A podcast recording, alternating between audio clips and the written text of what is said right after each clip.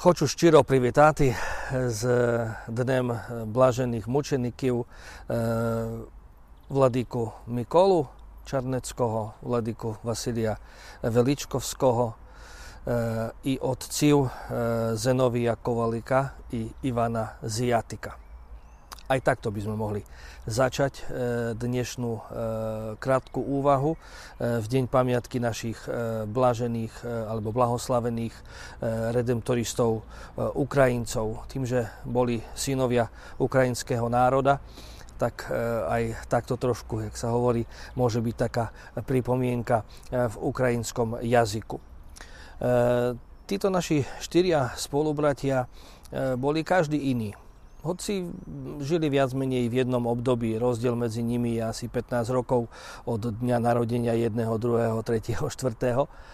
A naozaj boli takým e, obohatením pre tú miestnu církev. E, keď som tak e, premýšľal nad tým, čím by mohli byť odkazom aj pre nás, pre tú dnešnú našu generáciu redemptoristov či aj laikov, tak vlastne vnímam, že každý z nich e, vynikal takou e, jednou črtou, ktorá naozaj by mohla byť takým prínosom aj pre každého jedného z nás.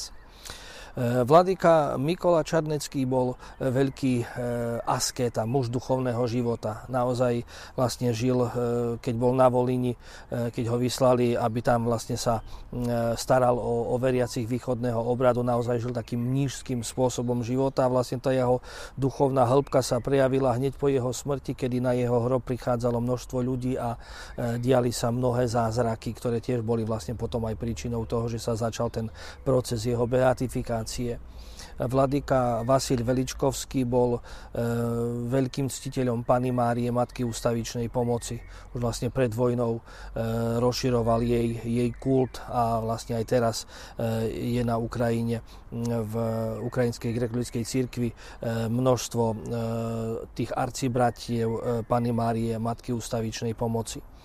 Otec Zenový Kovalík bol muž humoru hovorili o ňom, že eh, aj vlastne vo väzení, keď vlastne boli eh, v tých eh, vyšetrovačkách a, a vlastne v tých rôznych internačných táboroch, tak vlastne stále srčil humorom a s humornými historkami z misií sa snažil aspoň trošku spríjemniť mm, tú mm, ťažkú situáciu spoluväzňov.